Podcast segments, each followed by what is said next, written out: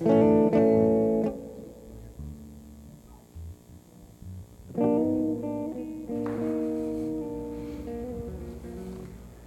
morning, everybody. And good morning to those watching online. If you came in person today, you get a bonus because you came on a holiday football weekend. So pat yourself on the back for being awesome. That's right, that's right. So there's some exciting news going on in the church. Wednesday nights are back in full swing. Catherine Barnes is the best children's director in all of the world, right? Yes? Yeah. So you want to go to kids' activities on Wednesday night. Pastor Sam has a class.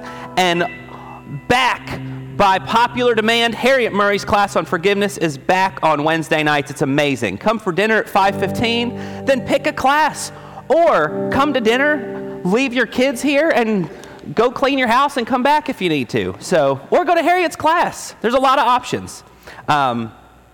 Men at the Well is a really awesome group. They meet at Thursday morning at 7 a.m. at The Choice. So if you wake up that early, you should check that out. The youth are going to Camp Lee, September 17th through the 18th, so you want to send your kids to that. The website on the church, on our Pathways 2020, they've updated some of the material on there, so if you're a church member, log into that, check out some of the articles and things they've put on there. And this is my favorite announcement that I get to make every year, October the 9th. Blessing of the Animals is back. So between service on October the 9th, you can bring your animals out to the green space. It's going to be awesome. Jay, you going to bring some animals for us? As long as they're still with us, absolutely. Yeah, and the Reverend Ken Casey's going to be here in case anybody brings snakes or animals we're scared of. He'll help bless those. Let's go to the Lord in prayer this morning. Loving God, we are so thankful that we can come together and worship this morning. We pray that you'll calm our hearts and our minds and help us focus on you. We ask this in Jesus' name, amen. Would you stand and worship with us this morning?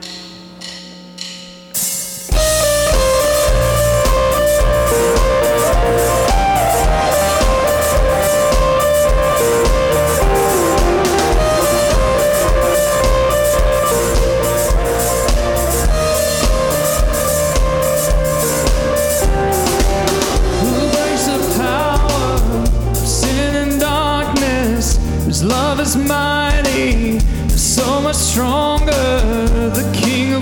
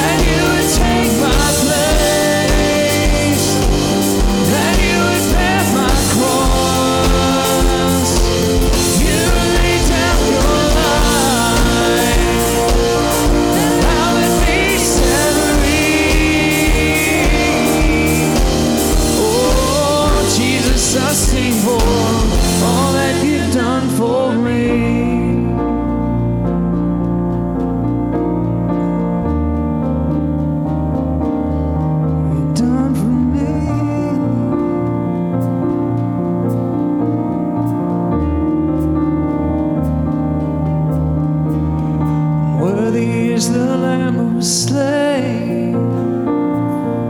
He is the King who conquered the grave. Worthy is the Lamb who was slain. Worthy is the King who conquered.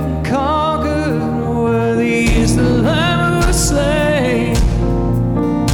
Worthy is the King who conquered the grave. Worthy is the Lamb who was slain. Worthy, worthy,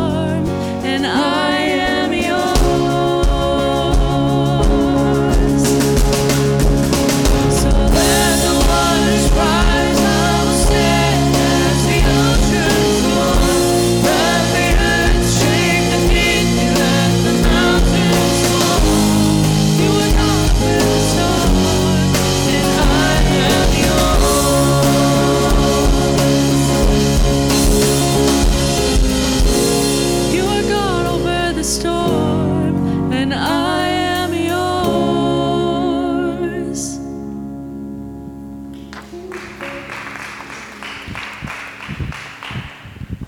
You may be seated. Our praise band's awesome, aren't they? They're amazing. They're amazing. So this is the time in the service where we prepare our hearts for a time of tithe and offering. So let's go to the Lord in prayer. Loving God, we are so thankful for the great ministries that are happening in this church and throughout the world through the tithes and offerings given to this church. And we thank you for that, God. And we also lift up all those in the church who may be sick or homebound, God. We pray that you will bless them. We pray that they will know they are loved and cared for by you, and that we love them as well, that they will know that. We ask this in Jesus' name, amen. Let me give you a quick instruction about the offering, too. The offering plates are in the back and in the front, and you can also, if you're watching online, maybe you went to a football game and you're still there, you can give online, and our tech team can let you know how to do that online as well.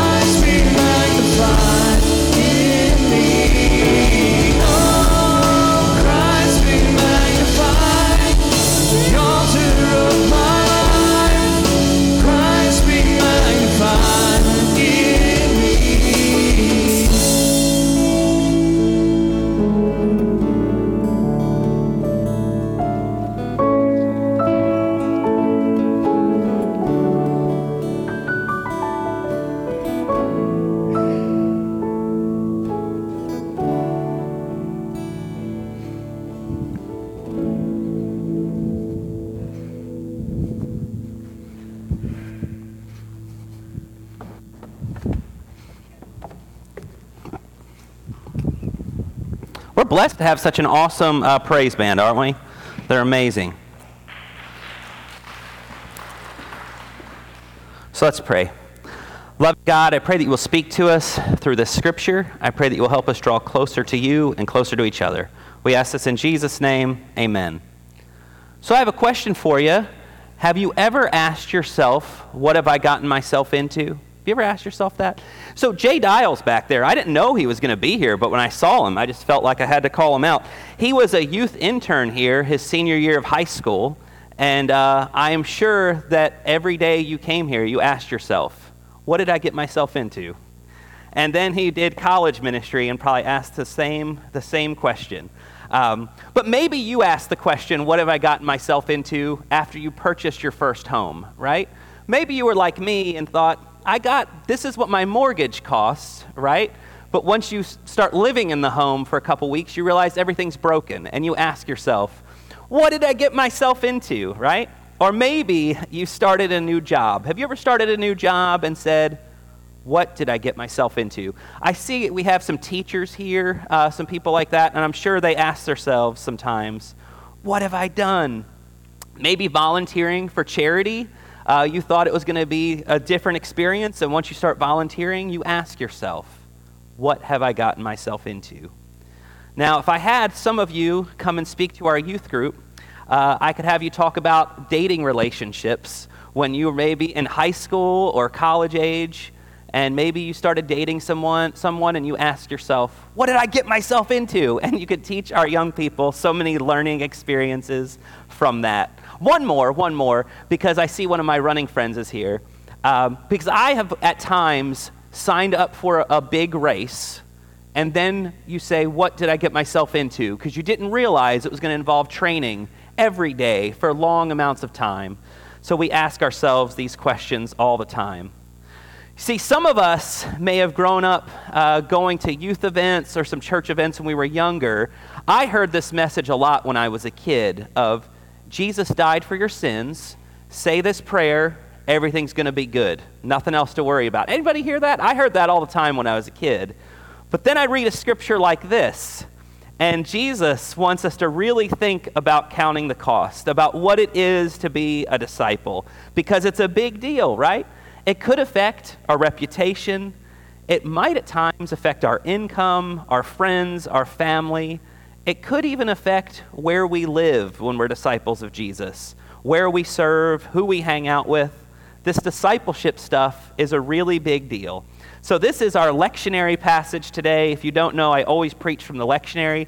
So this is what we were given this week is Luke 14, 25 through 33, I'll be reading from the Common English Bible. It says, large crowds were traveling with Jesus. Turning to them, he said, whoever comes to me and doesn't hate father and mother, spouse and children, and brothers and sisters, yes, even one's own life, cannot be my disciple. Whoever does not carry their cross and follow me cannot be my disciple. If one of you wanted to build a tower, wouldn't you first sit down and calculate the cost to determine whether you had enough money to complete it? Otherwise, when you have laid the foundation but couldn't finish the tower, all who see it would begin to belittle you.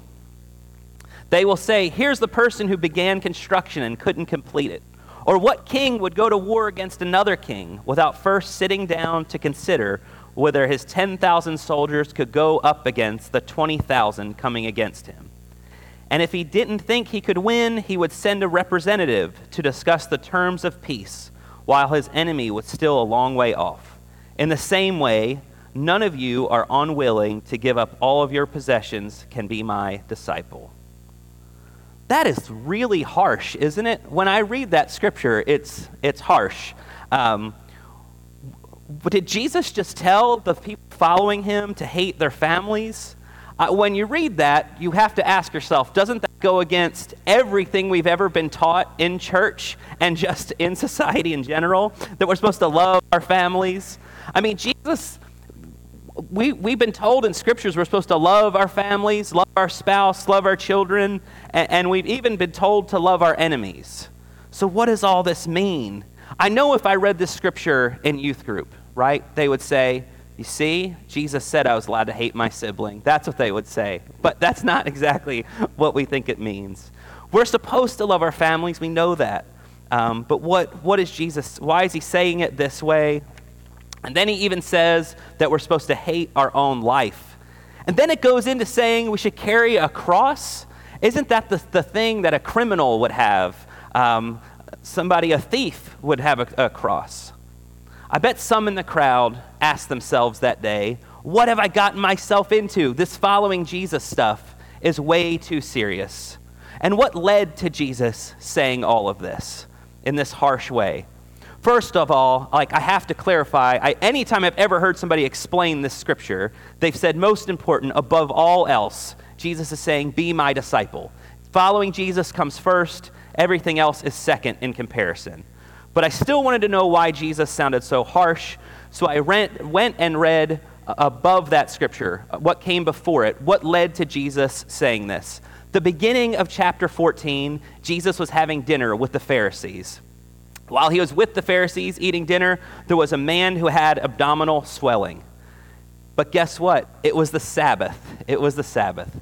What do you think Jesus did on the Sabbath with the man with abdominal swelling? He healed him. Jesus once again broke the rules, and it wasn't the first time that Jesus did something like this. So the religious folks, they may have been disappointed.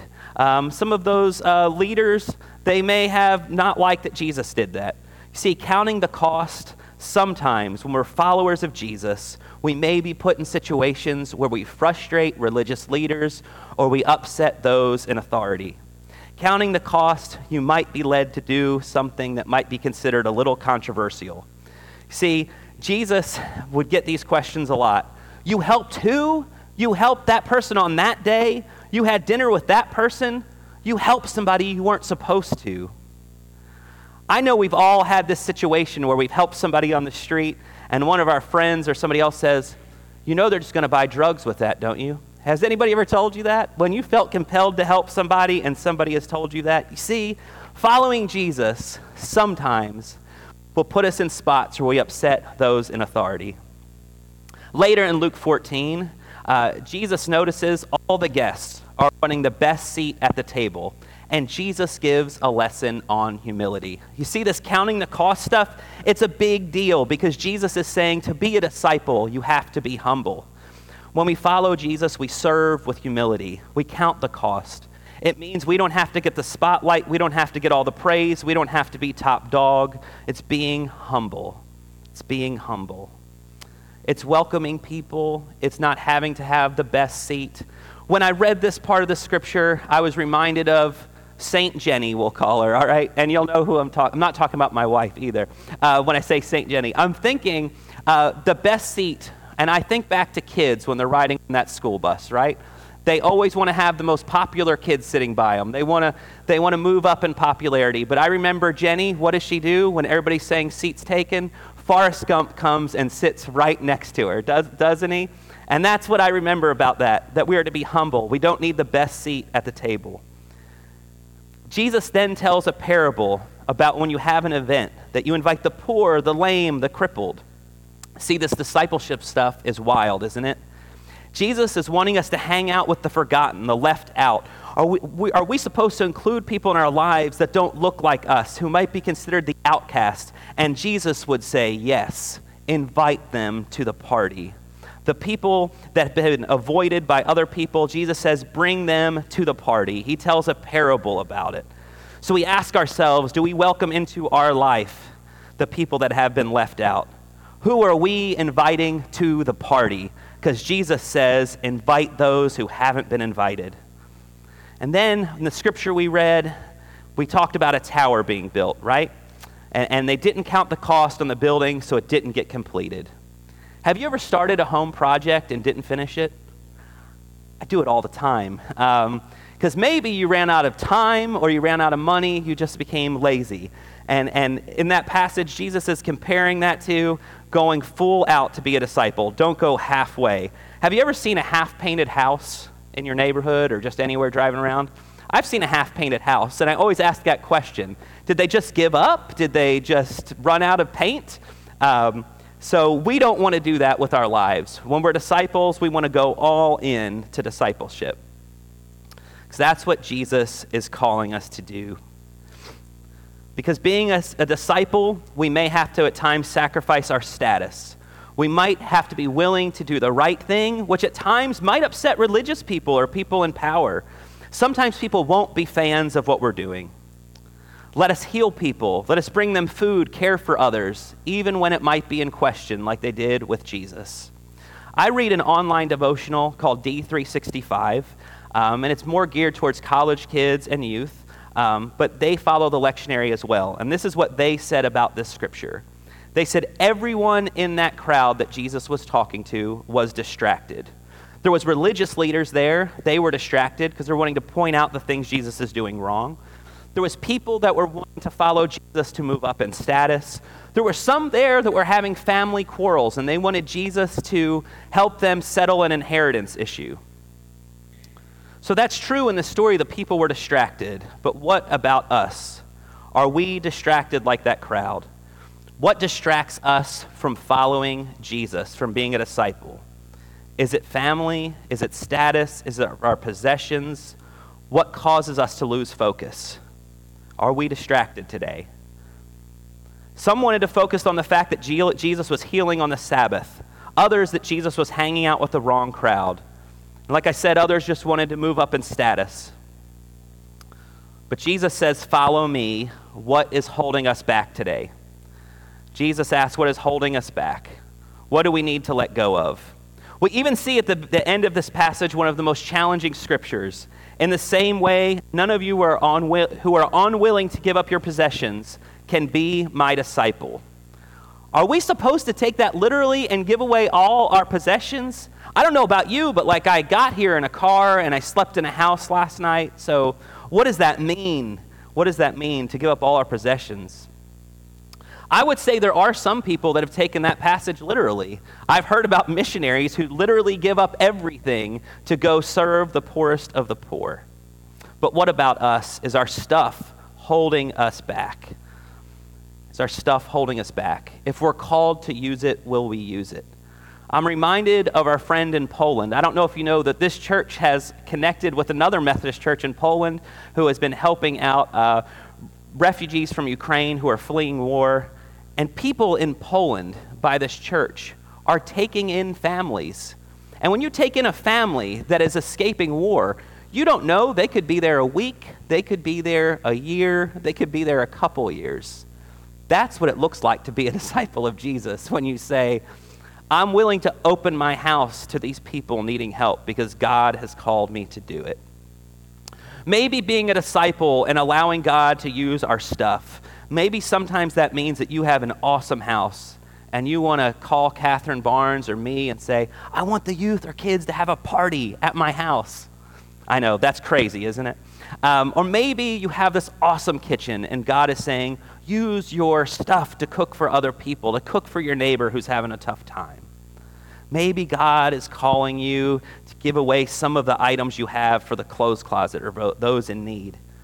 Maybe God is leading some of us to use our cars to deliver manna meals, right? What is it? Does our stuff hold us back from serving God, or are we going to use it to serve God?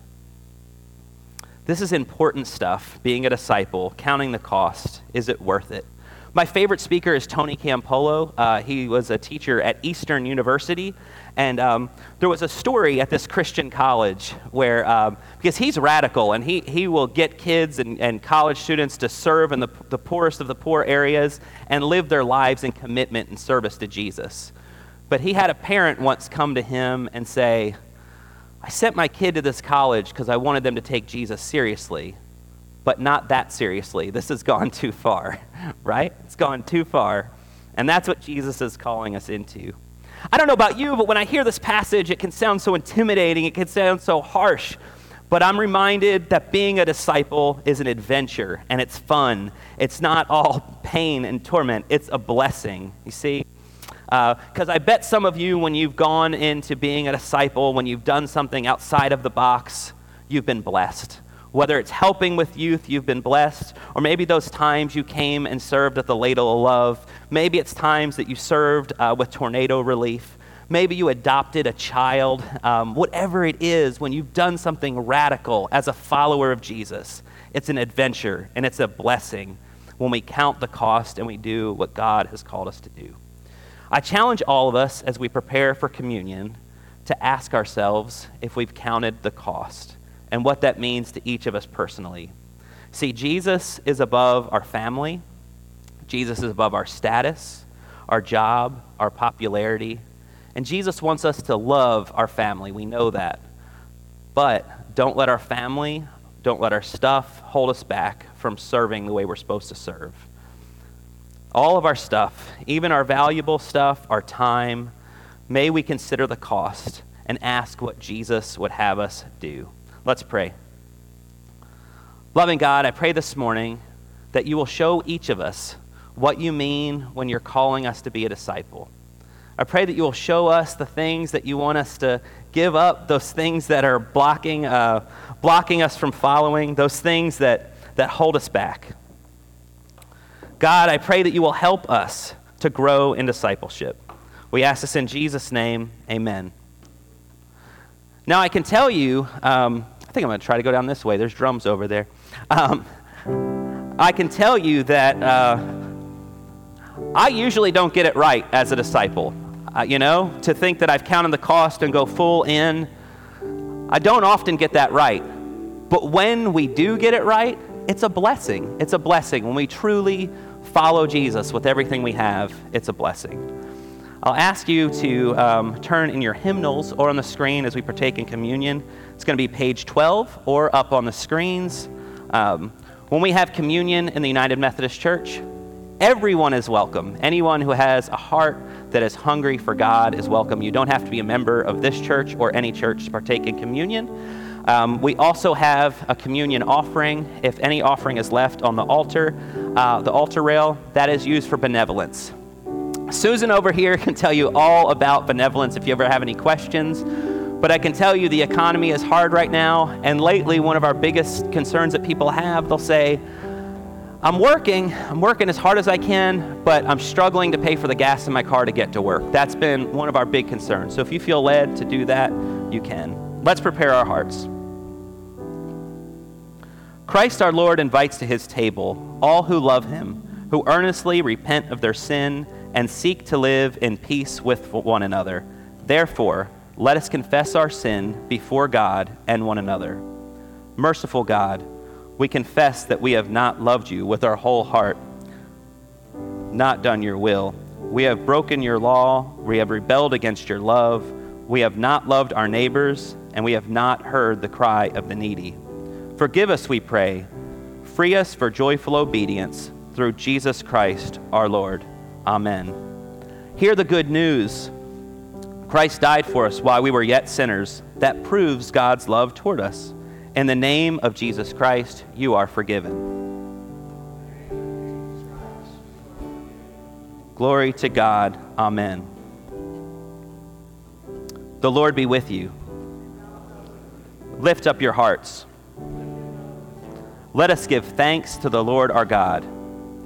It is right to give our thanks and praise. It is right and a good and joyful thing, always and everywhere, to give thanks to you, Father Almighty, Creator of heaven and earth. And so, with your people on earth and all the company of heaven, we praise your name and join their unending hymn. Holy, holy, holy Lord, God of power and might, heaven and earth are full of your glory. Hosanna in the highest. Blessed is he who comes in the name of the Lord. Hosanna in the highest. Holy are you, and blessed is your Son, Jesus Christ. By the baptism of his suffering, death, and resurrection, you gave birth to your church, delivered us from slavery to sin and death, and made with us a new covenant by water and the Spirit. On the night in which he gave himself up for us, he took the bread, gave thanks to you, broke the bread, gave it to the disciples, and said, "Take, eat, this is my body, which is given for you. Do this in remembrance of me." When the supper was over, he took the cup, gave thanks to you, gave it to the disciples, and said, Drink from this, all of you. This is my blood of the new covenant, poured out for you and for many for the forgiveness of sins. Do this as often as you drink it in remembrance of me. And so, in remembrance of these mighty acts in Jesus Christ, we offer ourselves in praise and thanksgiving as a holy and living sacrifice in union with Christ's offering for us as we proclaim the mystery of faith. Christ has died. Christ is risen. Christ will come again. Pour out your Holy Spirit on us gathered here and on these gifts of bread and wine. Make them be for us the body and blood of Christ, that we may be for the world the body of Christ, redeemed by his blood. By your Spirit, make us one with Christ, one with each other, and one in ministry to all the world, until Christ comes in final victory and we feast at his heavenly banquet. Through your Son, Jesus Christ, with the Holy Spirit and your holy church, all honor and glory is yours, Almighty Father, now and forever. Amen. And if Parker would come help me serve. And thank you all for doing communion liturgy with me. I know we don't always do that in the early service, so thank you.